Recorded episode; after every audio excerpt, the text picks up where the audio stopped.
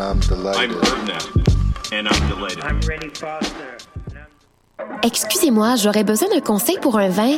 Je cherche un vin surprenant, jeune, avec une finale émergente. Je travaille pas ici, madame, mais ce que vous cherchez, c'est le festival Vue sur la Relève. Ah, je ne connais pas celui-là. C'est un festival qui va avoir lieu du 9 au 20 mai à Montréal.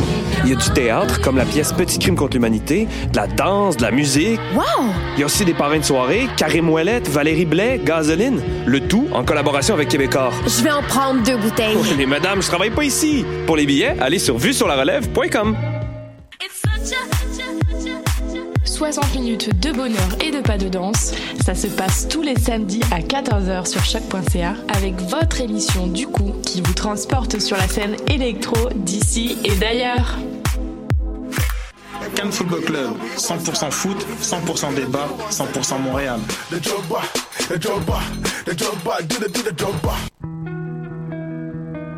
Voyage au bout de la nuit, c'est ton émission d'ambiance nocturne sur le Nightlife Underground montréalais. Découvertes musicales, chroniques culturelles et idées de sortie pour divertir tes nuits urbaines. Voyage au bout de la nuit, c'est l'émission nocturne de choc.ca. Eh, j'ai un plan pour voir et écouter des shows gratuitement toutes les semaines. Le studio, c'est le podcast live de choc.ca. Toutes les semaines, retrouvez le meilleur de l'alternative musicale québécoise pour une session live et une entrevue. Vous pourrez suivre l'émission tous les mardis à 17h30 en vidéo direct sur le Facebook de choc.ca et en audio sur le site internet de la station. Et si vous avez manqué l'émission, pas de problème, retrouvez le studio sur nos plateformes podcast et en vidéo sur YouTube. Musique.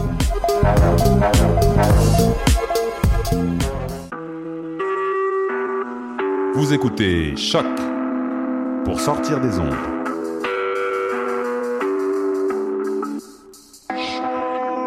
Podcast, musique, découverte. Sur choc.ca. La musique au rendez-vous.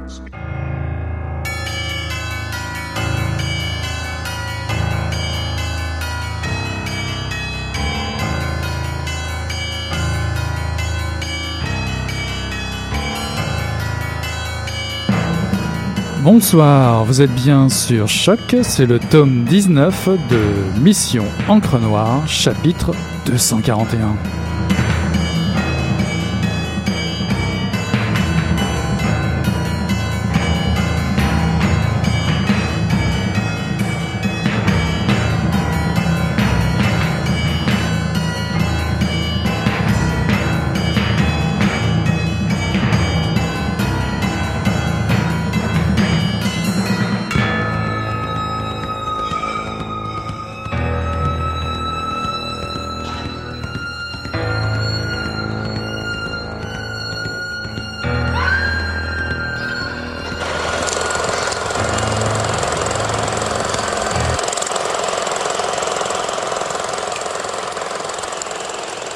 Le film était un mélodrame sordide et effréné.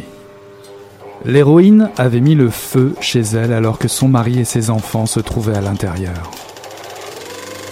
Ensuite, cette folle s'était mise à hurler et à pleurer devant sa maison en flammes, au milieu de ses voisins qui portaient les mains à leur bouche comme s'ils allaient vomir.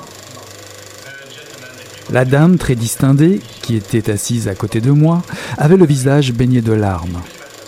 À un moment donné, elle a tourné la tête dans ma direction et s'est mise à grommeler, manifestement outrée. Non, mais quel porc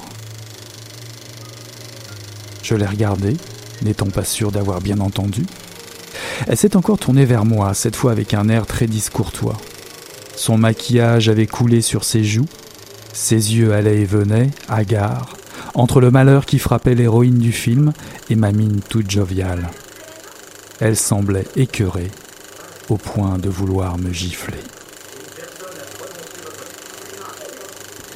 J'aurais voulu lui expliquer, mais madame, je ne souris pas à cause de ce qui est arrivé à cette femme et à sa maison, même si c'est une salope comme vous.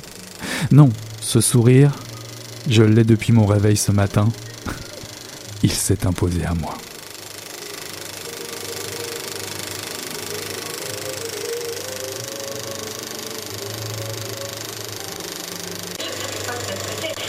Voilà, c'était un extrait de Cadavre Expo de Hassan Blasim. Bonsoir à toutes, bonsoir à tous. C'est son premier livre à, Hassan Blasim, traduit en français. Hassan Blasim est cinéaste, poète et écrivain irakien né à Bagdad en 1973 et vit actuellement en Finlande depuis 2004. Souvent censuré ou partiellement publié dans le monde arabe, l'ensemble de ces nouvelles se retrouve dans ce livre déjà publié de façon éparse dans d'autres recueils. Hassan Blazim a connu une enfance à Bagdad et à Kirkuk dans une famille chiite nombreuse entre un père militaire et une mère illettrée. Il étudie à l'Académie des arts cinématographiques de Bagdad. Il s'enfuit au Kurdistan après des ennuis avec la police secrète en 1998. Il réalise, son premier film sous un pseudo, The Wounded Camera, sur les déplacements de population après le soulèvement kurde de 1991 et sa répression par le régime de Saddam Hussein. Il fuit encore, devient immigré clandestin pendant 4 ans pour finalement être accueilli en Finlande en 2004. Dans ce livre, Cadavre Expo, on s'en doute, l'écrivain va exhiber violemment les tourments de la chair et de l'esprit de ses compatriotes. Pour ceux et celles qui ont tendance à se draper sous la bienséance esthétique, pour sortir moins éprouvés par la transgression d'un artiste, pas de, flanc, de faux semblants ici. Blasim pèle les premières couches de pudeur avec un discours en apparence anodin, drôle, absurde, pour mieux embarrasser ensuite avec l'immonde réalité d'une société éparpillée éclaté.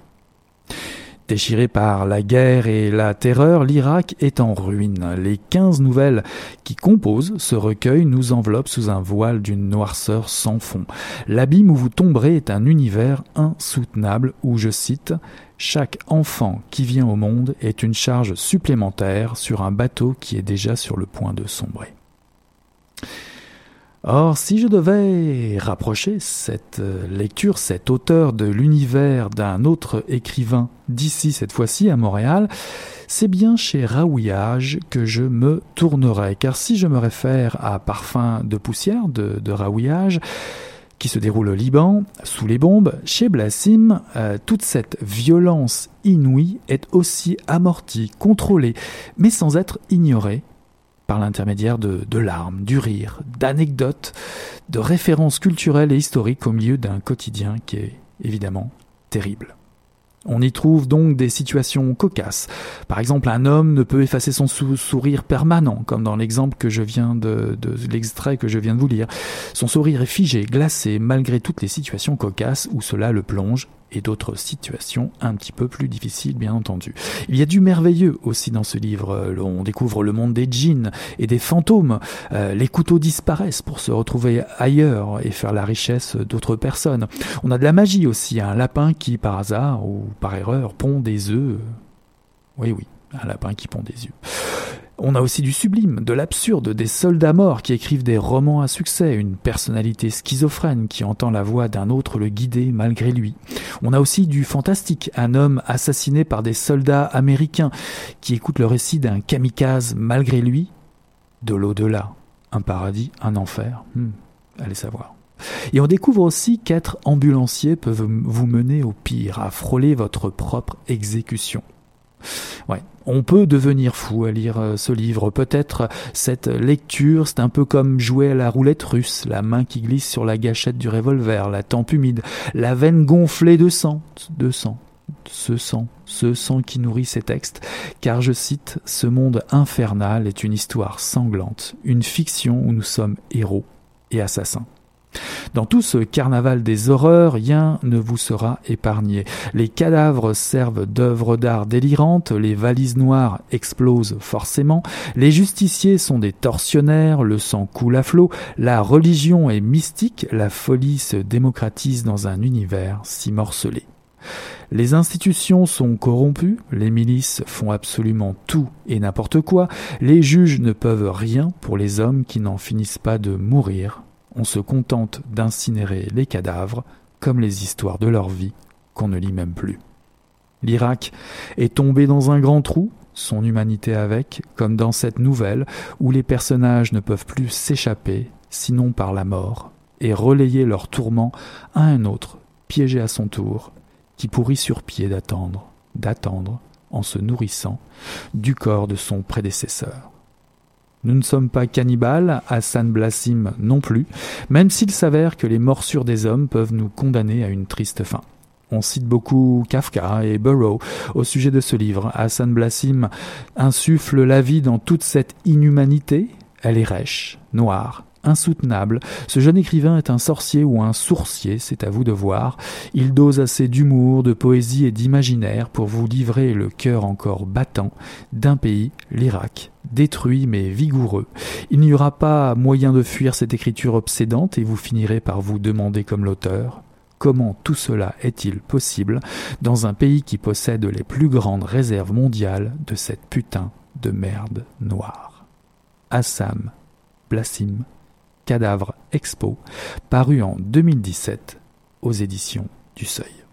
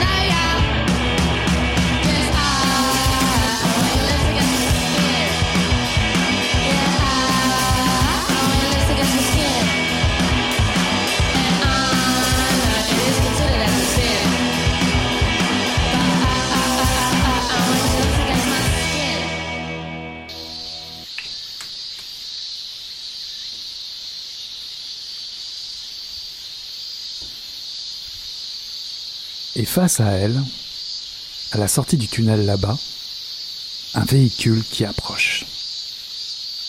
Elle sait ce qu'elle fait. Elle sait ce qu'elle fait, se répète Georges à voix basse. Georges? Euh, oui, Pandora. Qu'est-ce que je fais? Georges ferme les yeux. Georges déglutit. Il y a deux possibilités. La plus raisonnable serait de fuir. Or cette option est inenvisageable. Pandora est exactement à mi-chemin des deux tunnels. Ce positionnement a été étudié pour leur empêcher tout repli. En cas de panique. Et comme si ça ne suffisait pas, c'est aussi elle qui détient les clés de la Jeep. Il n'y a donc qu'une seule réponse à donner. Euh, tu, tu, fais comme on a dit, et, tu le fais à fond, mon amour, à, à fond ce mon amour, quand d'autres temps elle détestait entendre, la frappe en pleine poitrine. Pandora avale le peu de salive qui lui reste et renforce sa prise sur la crosse du pistolet. Ce faisant avec une nervosité toute compréhensible, le canon de l'arme vient cogner contre le bord extérieur de l'arcade sourcilière, lui arrachant un petit gênement. Mais à tout prendre, ça la réveille, ça lui remet en tête l'idée de base. Samedi 1er août, chasse et croisée des juilletistes et des haussiens.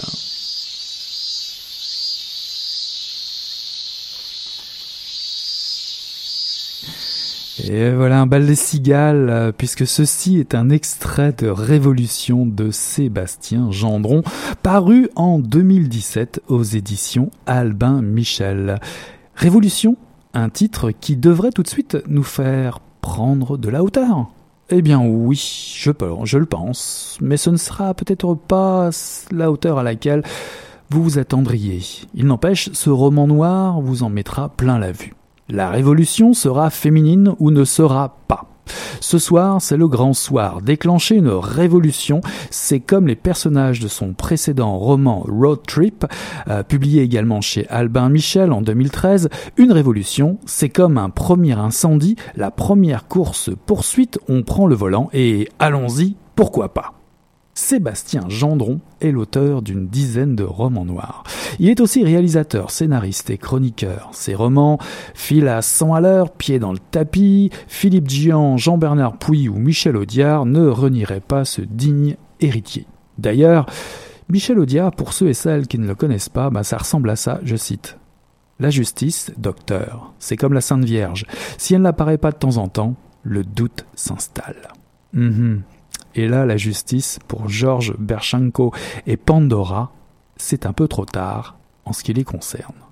C'est tellement trop tard que lui, Georges, qui est tellement tombé follement amoureux en quelques jours, la regarde, elle, Pandora, qui se tient debout au milieu d'un viaduc autoroutier, les jambes légèrement écartées, avec une orthèse maintenant sombre armée, un Glock 23 contre sa tempe.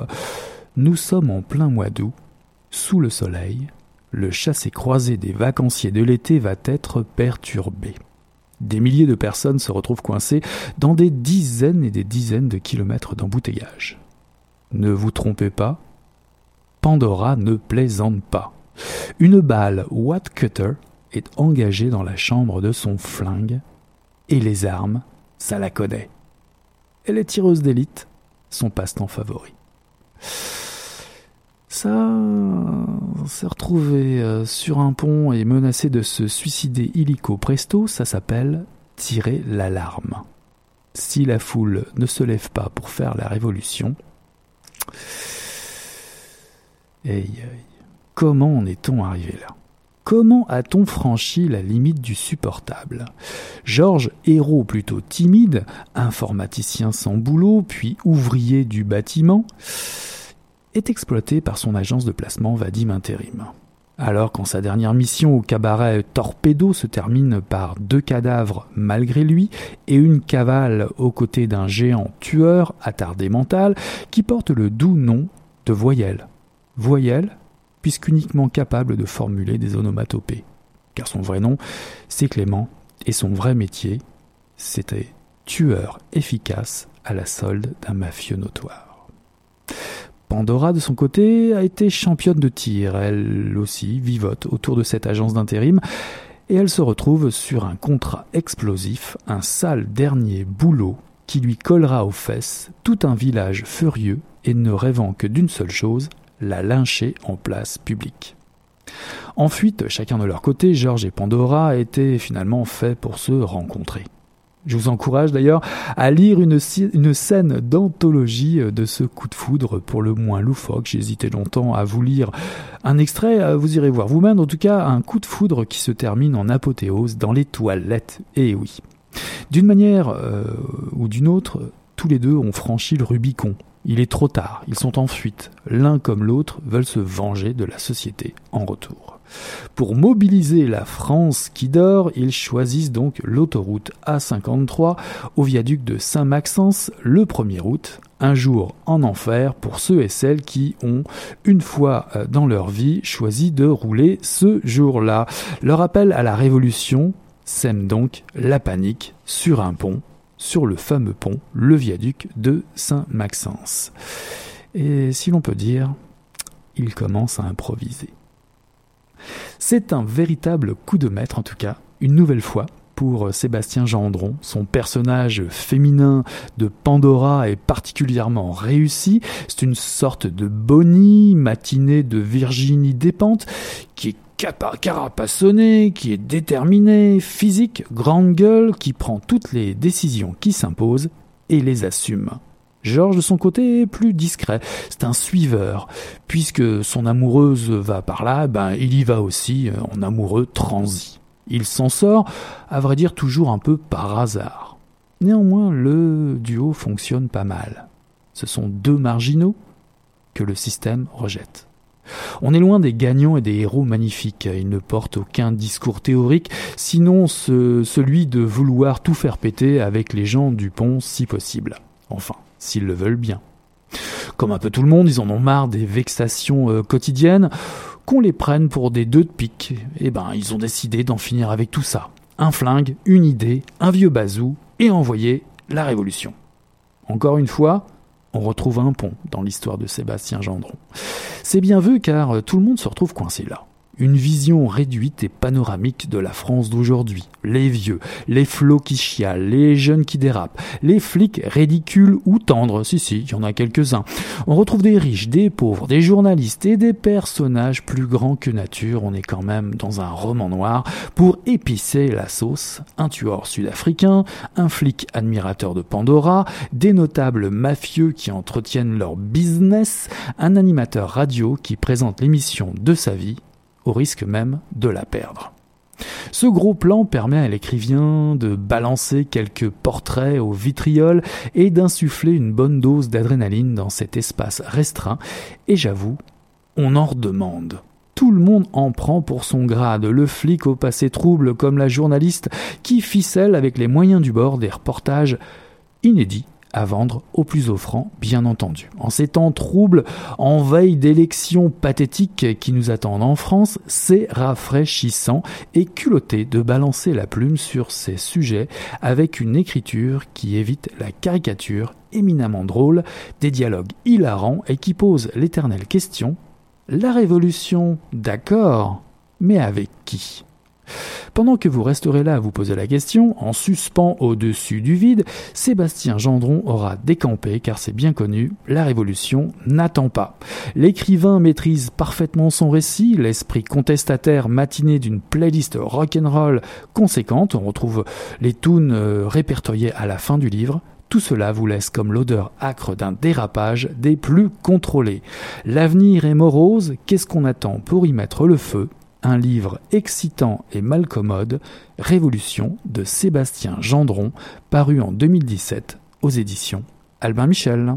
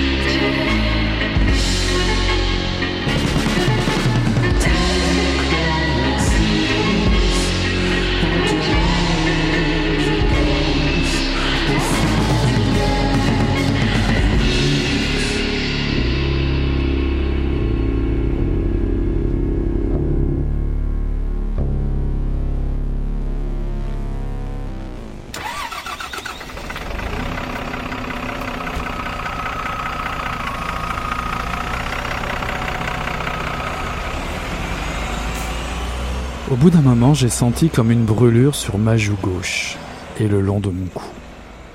Je me suis retourné très lentement et j'ai regardé ce type. On ne pouvait pas dire s'il, fixait ses semelles ou s'il me regardait, mais moi j'étais sûr qu'il me voyait. Alors j'ai souri. Pas beaucoup, parce que sinon on voit mes dents noires, je n'aime pas ça. Mais juste un peu, et j'ai levé les yeux. Et là j'ai reconnu, parce que je l'avais déjà croisé, et pour tout dire, je l'avais déjà remarqué. Un type qui marche comme un apache, ça se remarque. Surtout quand tous les autres traînent les pieds en soulevant des nuages de poussière. Je me souviens maintenant que c'est dans ce bus que j'ai remarqué le type qui vient d'entrer au bar. Au bar du bout de la route. Parce que ce n'est pas vraiment vrai que je dors tout le temps, tout le trajet. De temps en temps, quand le bus s'arrête et qu'il tousse bruyamment pour reprendre son souffle, j'ouvre un œil pour voir les gens monter. Le jour où j'ai aperçu cet homme, la porte du bus s'était ouverte et je n'ai rien vu ni entendu. Ce n'est que lorsque le car est reparti que j'ai découvert que le siège devant moi était occupé. Et lorsqu'il a tourné la tête vers le dehors à travers la vitre toute rayée, j'ai vu une large cicatrice sur son profil gauche. C'était comme une traînée blanche au milieu de tout le sombre de sa barbe mince. Et j'ai pensé au couteau d'Apache.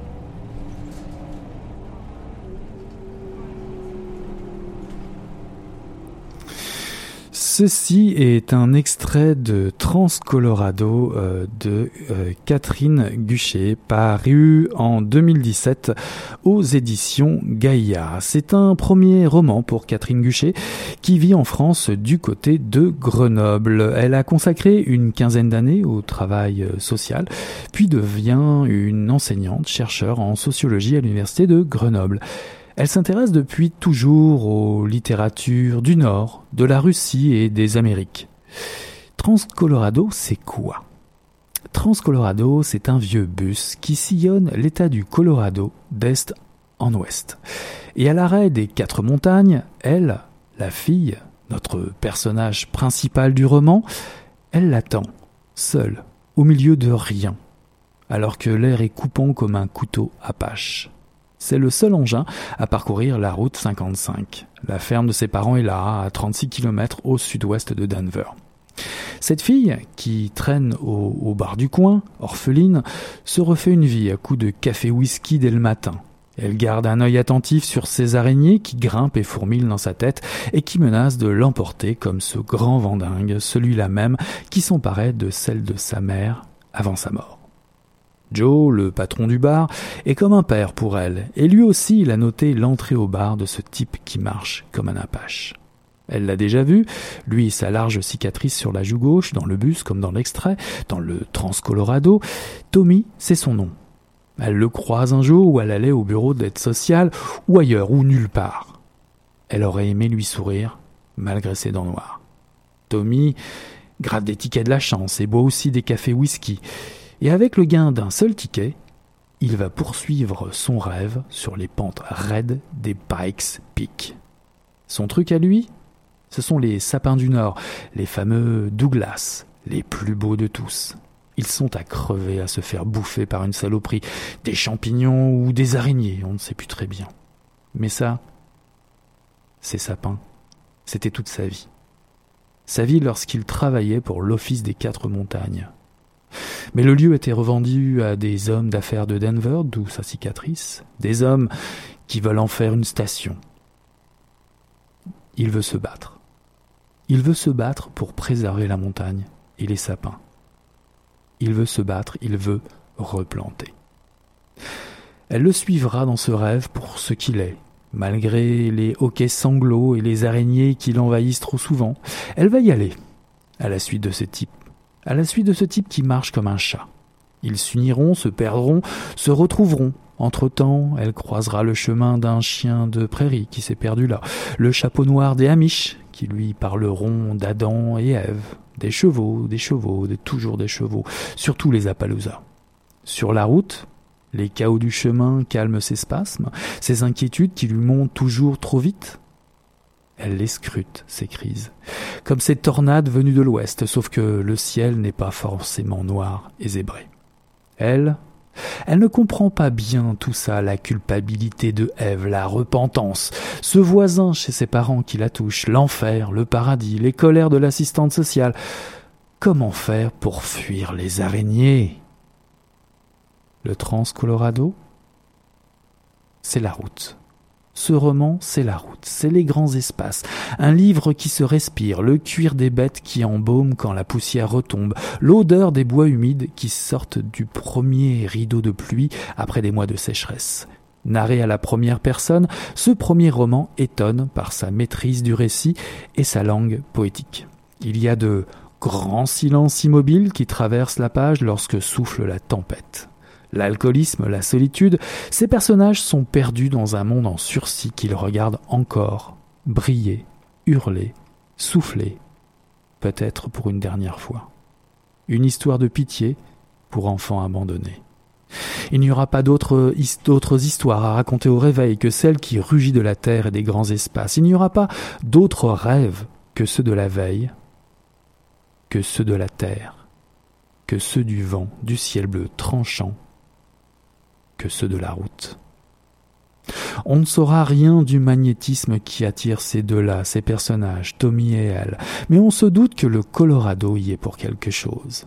La voix de Catherine Guchet est riche et généreuse, un premier roman dense d'apprentissage de la vie, un roman profondément humain qui vous brinque-ballera sur les routes du Colorado.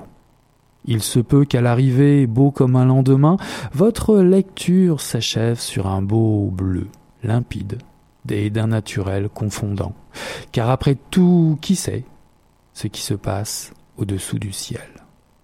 Transcolorado de Catherine Guchet, paru en 2017 aux éditions Gaïa.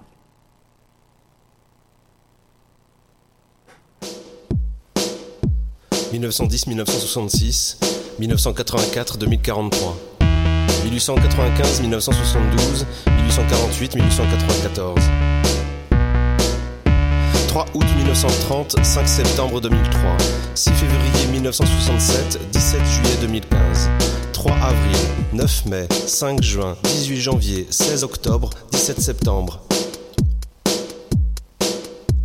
Il est mort. Il est mort. En 1930, d'une mort lente. Il est mort d'amour au bord du précipice. Il est mort de l'appendicite. Ou morte, morte. En 1912, à cause d'un grain de sable qui contenait la peste.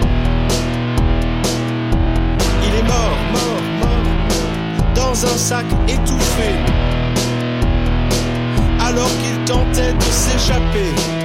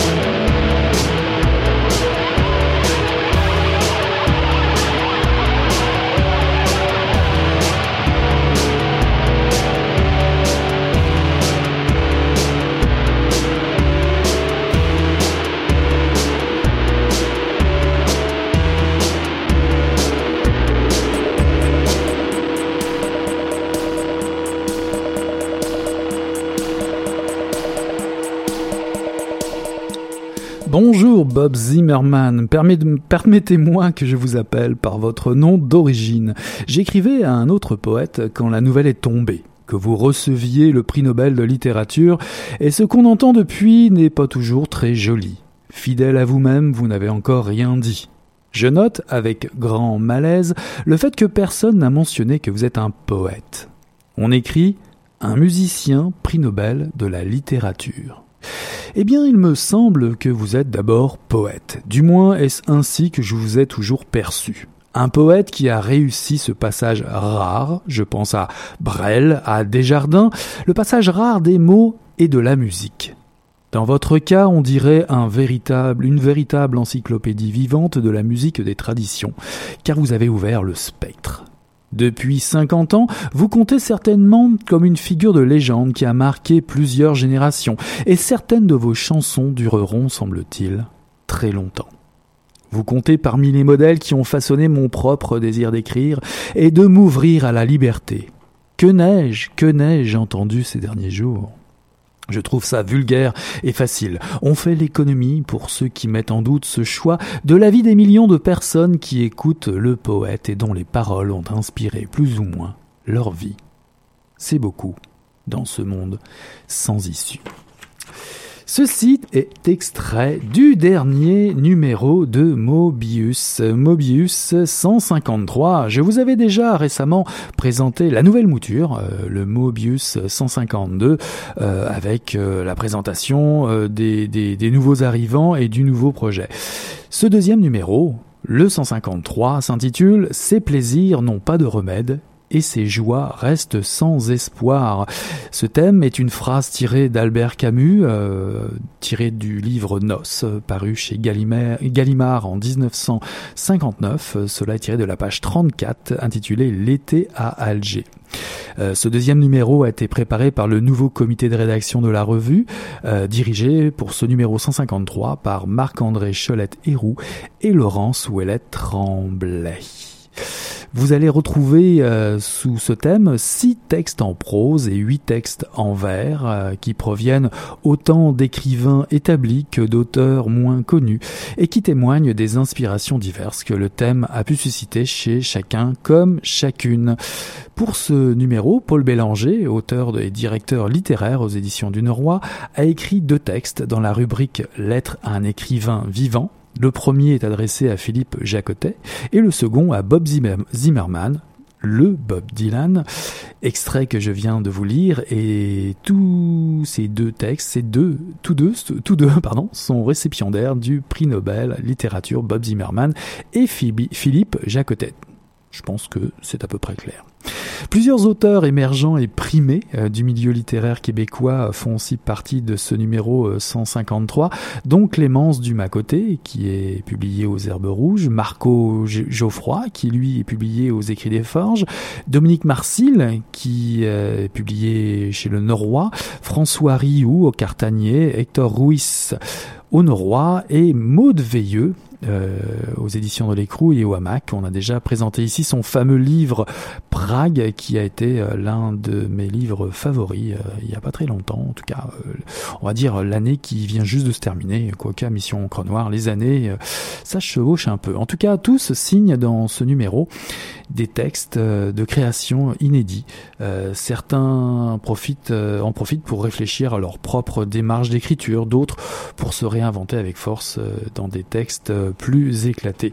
D'ailleurs, euh, puisqu'on parle de, de Veilleux, évidemment, évidemment, je me suis précipité pour lire, euh, pour lire euh, ce qu'elle nous proposait. Je, vais vous lire juste un extrait de, du poème qu'elle qu'elle livre à Mobius.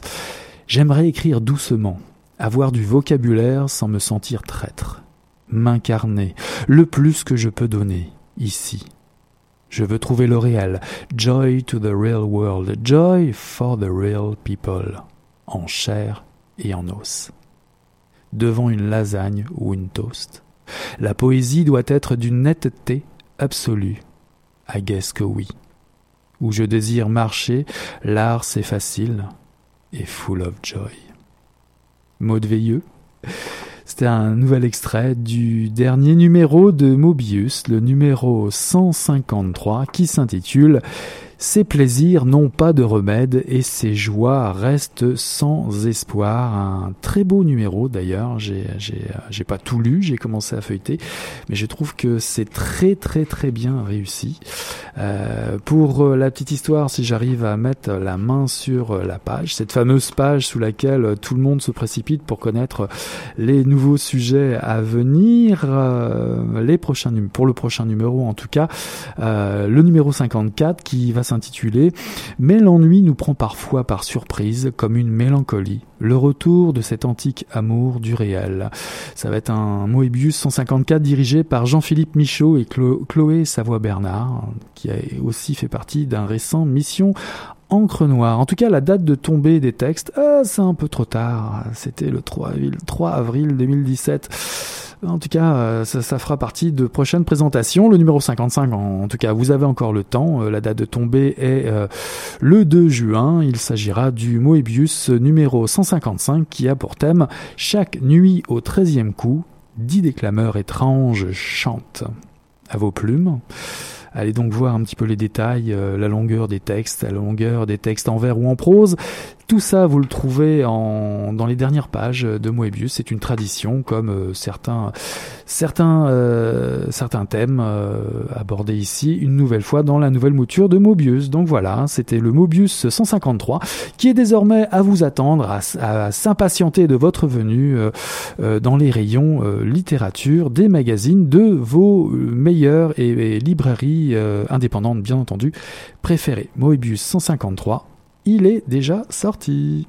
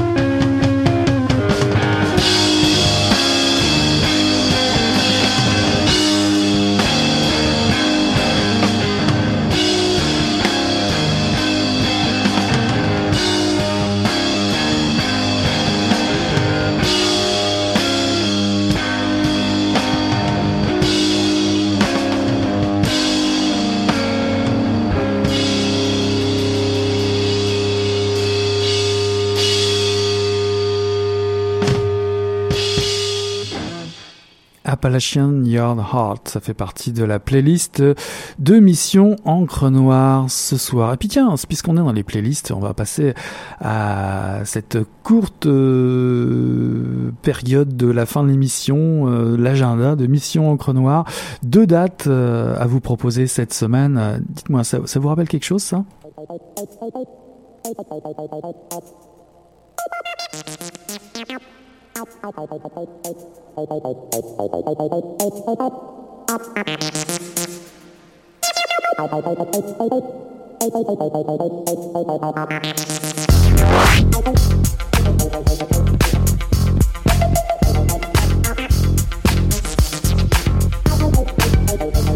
Ah, ah, ah. Ils sont de retour, euh, bah, les Off Course bien entendu, les Off Course avec It's My Funk euh, et leur prochain euh, album qui s'en vient, en tout cas le, leur prochain EP pardon, qui ne devrait pas tarder à sortir. Et oui, notre très cher directeur de la station euh, nous convie demain soir, demain soir le 5 avril. Of course euh, aura peut-être l'occasion de jouer euh, les nouveaux morceaux du nouveau EP à, à, sortir. En tout cas, ce mélange de funk, de rock et, autres pop électro qui rappelle beaucoup beaucoup un, un band qu'on aime bien ici à Mission Encre Noire et, à Choc, les Chick qui arrivent bientôt. Il y a très peu de bandes qui font ça, en tout cas Of Course le font et ils sont demain soir le 5 avril au Bleu Bar, le, au, au Blurry Bar à vinyle, euh, en première partie d'After Funk. À mon avis, ça va être groovy, groovy, groovy, euh, groovy la mort. Euh, of course, et After Funk, c'est demain au Blurry Bar à vinyle. Venez nombreux.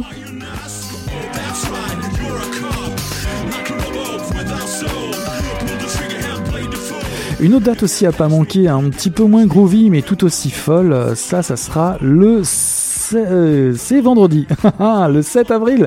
Le 5 c'est demain, le 7 c'est vendredi. Il s'agit d'une soirée complètement folle, les Jeunesses Cosmiques, euh, qui proposent la Société Spatiale de Minuit, euh, enfin non, la, Jeunesse Cosmique, la Société Spatiale de Minuit qui vous propose le lancement de Flora 004, euh, lancement de l'album, aussi Les Fleurs de Nuit de l'Est. Vous savez, Jeunesse Cosmique, c'est cette maison de disques québécoise qui propose à la musique complètement flyée, électronique, drone, euh, inventive, euh, psyché, tout ce que vous voulez. Euh, des hommages à Sonra, à Mondoul, Vangelis, Tangerine Dream.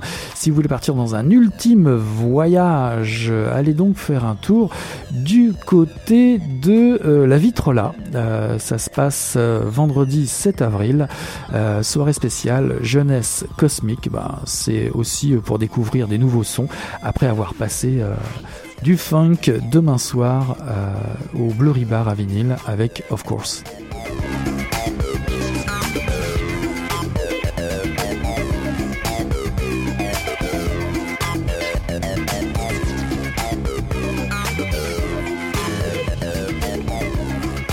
Allez, on parle de capitalisme.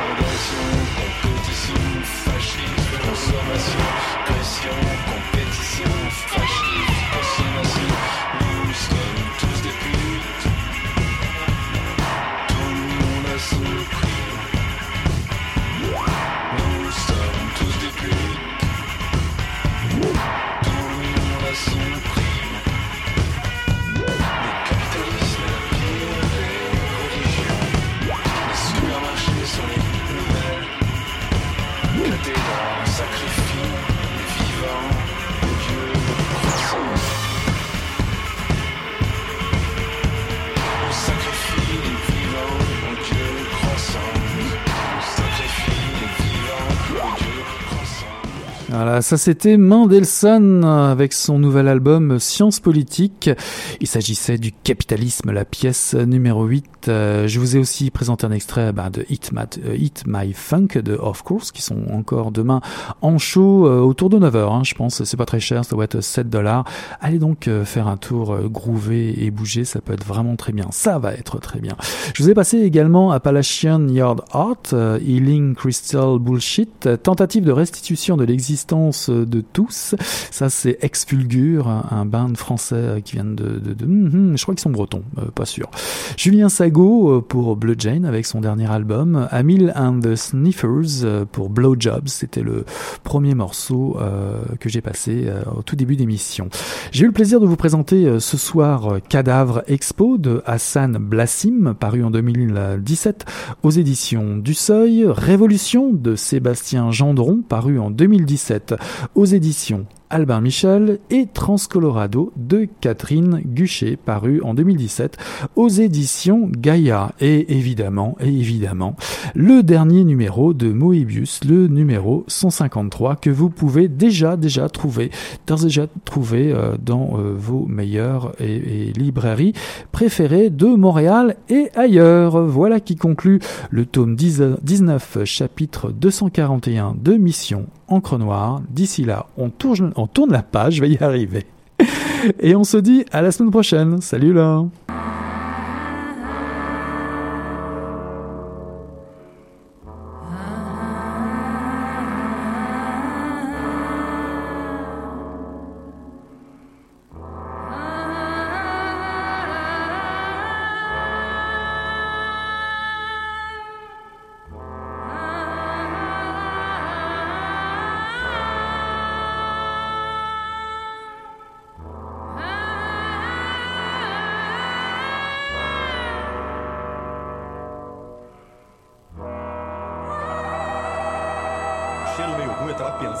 coisa e fedeu as coisas. Mas o negócio tava bom, bicho. O negócio tava bom, só quando ele rapaz tão entupido. Né, Gostoso! Quem diria, hein? Greta Garbo acabou de irajar, hein? É, mas eu tava falando pra você, né? Depois que eu passei a me sentir, aí o negócio ficou diferente.